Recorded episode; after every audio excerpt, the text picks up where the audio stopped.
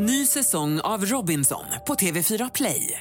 Hetta, storm, hunger. Det har hela tiden varit en kamp. Nu är det blod och tårar. Fan händer just nu. Det. Detta är inte okej. Robinson 2024, nu fucking kör vi! Streama söndag på TV4 Play. Du lyssnar på en podcast från Expressen. Ansvarig utgivare är Thomas Mattsson.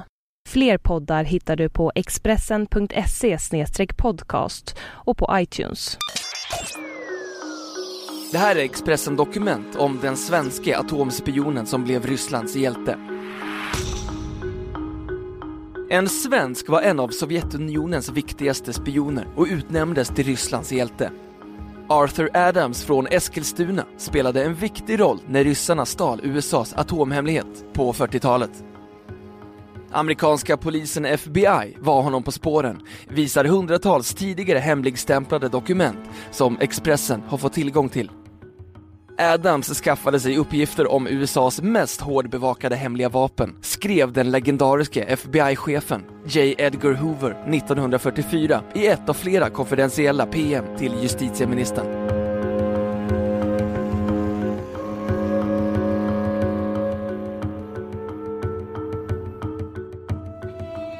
Det är 1942 och brinnande världskrig som ännu är långt ifrån avgjort. USA drar igång Manhattanprojektet, det stora forsknings och utvecklingsprogrammet för att få fram en atombomb. En jättesatsning för att komma före Nazityskland i kapplöpningen om det domedagsvapen som kan avgöra kriget. Som mest är 130 000 personer i USA, Storbritannien och Kanada involverade i projektet som kulminerar när USA spränger sina atombomber över Japan 1945. Också Sovjetunionen, västmakternas allierade i kriget mot Tyskland, vill ha bomben. Den sovjetiske härskaren Josef Stalin bävar för en efterkrigstid med amerikanskt monopol på atomvapen. På plats i New York finns sedan länge Arthur Alexandrovich Adams, en av det sovjetiska militärspionaget GRUs mest erfarna agenter. Han har bott och spionerat i USA i omgångar ända sedan 1910. Nu blir hans uppgift att ta reda på allt om atombombsprojektet.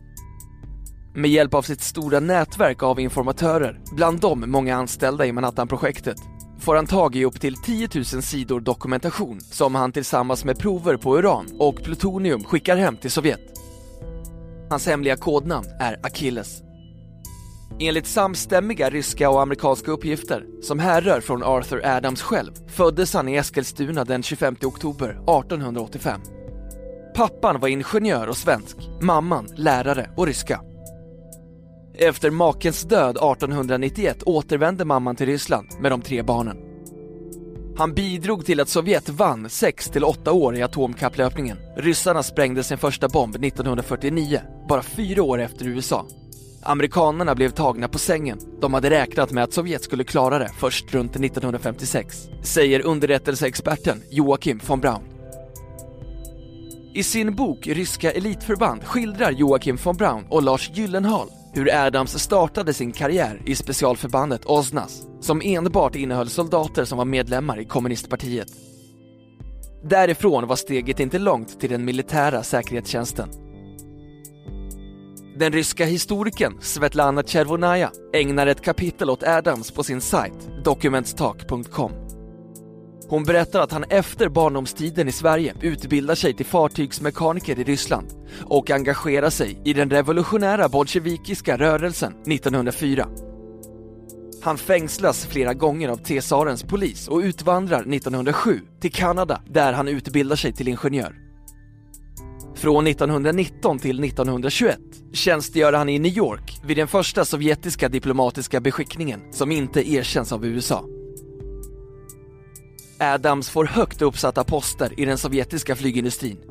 Under 20 och 30-talen bor han långa perioder i USA, där han först ägnar sig åt industrispionage och senare åt militärt spionage. Som täckmantel arbetar han för företag i radio och elektronikbranschen som drivs av amerikanska affärsmän med kommunistiska sympatier. FBI får upp ögonen för Adams när han 1944 träffar atomforskaren Clarence Hiskey, partimedlem och knuten till Manhattanprojektet. Hiskey överlämnar material till Adams som senare också möter andra anställda i projektet. Nu inleder FBI en intensiv spaning mot Adams och hans kontaktpersoner.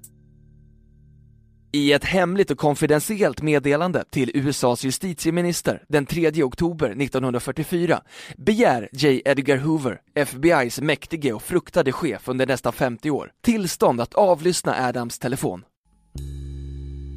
G-männen från FBI bevakar varje steg Adams tar. Agenter skickar långa detaljerade rapporter om hur han går in och ut ur butiker, vad han äter till lunch, vilka han träffar. De följer honom minut för minut, lyssnar på hans telefonsamtal och öppnar hans post. Under hela den här perioden bor Adams på ett hotell på Manhattan, övervakad av FBI-agenter. FBI forskar också i hans förflutna. I ett PM från 1945 meddelas att man inte hittat några spår av Adams i folkbokföringen i Eskilstuna. Inte heller Expressen lyckas 69 år senare hitta gossebarnet Arthur i kyrkoböckerna från 1885. Enligt arkivarierna kan det bero på att inrapporteringen var ofullständig. FBI betraktar hans uppgifter om sin svenska bakgrund som trovärdiga. Av handlingarna framgår att FBI råkar ut för en rad missöden i skuggningen. Bland annat tappar agenterna bort sitt spaningsobjekt flera gånger. Men det verkliga dråpslaget får FBI den 3 december 1945. Då kommer tidningen New York Journal American ut med en jätterubrik över hela första sidan. Rysk atomspion skuggad av FBI här. Sen följer en lång text med detaljerad information om spaningsläget. Uppenbarligen har någon välinformerad källa läckt ut exakta uppgifter. Artikeln låter precis som en av våra rapporter, skriver agenten DM Ladd i ett internt textmeddelande samma dag. Hoover rasar och kräver att läckan ska spåras. Nu är det panik på FBI. Alla skyller på alla. Det beordras telefonavlyssning av journalisten och flera misstänkta källor. Hoover och andra FBI-höjdare diskuterar hur man ska kunna komma åt tidningen. I uppståndelsen smiter Arthur Adams och därmed är fiaskot fullständigt. Adams försvinner spårlöst från hotellet den 23 januari 1946. FBI spanar efter honom över hela landet. Agenter bevakar hamnar och järnvägsstationer men utan resultat. En häftig debatt, delvis offentlig, utbryter om varför FBI har skuggat Adams i två år utan att ingripa mot honom. Politiker på högerkanten anklagar röda på amerikanska utrikesdepartementet för att ha skyddat Adams. UD-tjänstemännen skulle ha förbjudit FBI att slå till mot spionen för att inte skada relationerna till Sovjet, sa de. Av FBI-dokument framgår att USA-militären inte ville ha något ståhej kring Adams. Detta för att inte dra uppmärksamhet till det hemliga Manhattan-projektet. Men atombomberna sprängs i augusti 1945 och Adams försvinner 1 januari 1946. FBI-historikern John Fox har inget entydigt svar på frågan. En förklaring är att FBI såg tillräckligt av Adams för att veta att han var inblandad i spioneri, men inte tillräckligt för att bevisa det i domstol. En annan förklaring är att det, enligt andrahandsuppgifter, verkar som att man beslutade att inte gripa honom på grund av USAs nära band till Sovjet under kriget. Men eftersom Adams inte försvann från USA förrän 1946 ifrågasätter jag den slutsatsen, säger John Fox. Enligt egen uppgift flyr Adams över taket från en av sina gömställen i New York när han ser att huset är omringat av FBI-bilar. Han sänder ett meddelande till en sjökapten på ett fartyg i hamnen som redan tidigare hjälpt honom att skicka material till Sovjet. Den här gången är lasten jag, skriver han och tar sig till båten som för honom till Italien. Adams berättar om den dramatiska flykten för Tim Buck, ledare för kommunistpartiet i Kanada, som besöker honom i Moskva 1956. Via en informatör hamnar uppgifterna hos FBI som misstänker att Adams färgstarka skildring är överdriven. Ännu 1957 förhör FBI sjökaptener och annan fartygspersonal som misstänks ha hjälpt Adams att fly. När Adams kommer hem 1946 utnämns han till överste i GRU. Två år senare lämnar han, eller rensas ut ifrån säkerhetstjänsten. Sen lever han ett lugnt liv som politisk kommentator på den officiella nyhetsbyrån TASS. Arthur Adams dör den 14 januari 1969 och begravs i Moskva. Den sovjetiske mästarspionen får aldrig något officiellt erkännande så länge Sovjet finns. Kanske för att man inte vill röja de källor i USA som ännu inte avslöjats. Men 30 år efter sin död utnämns han 1999 till Rysslands hjälte, vilket är landets högsta utmärkelse.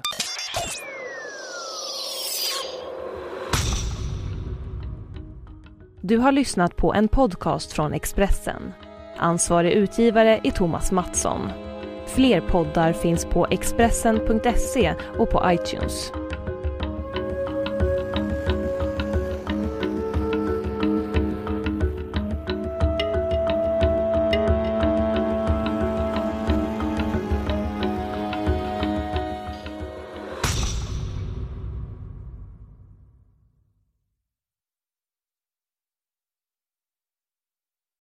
Ny säsong av Robinson på TV4 Play.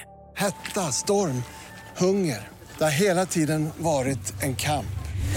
Nu är det blod och tårar. Fan händer just nu. Det. är Detta är inte okej. Robinson 2024, nu fucking kör vi! Streama söndag på TV4 Play.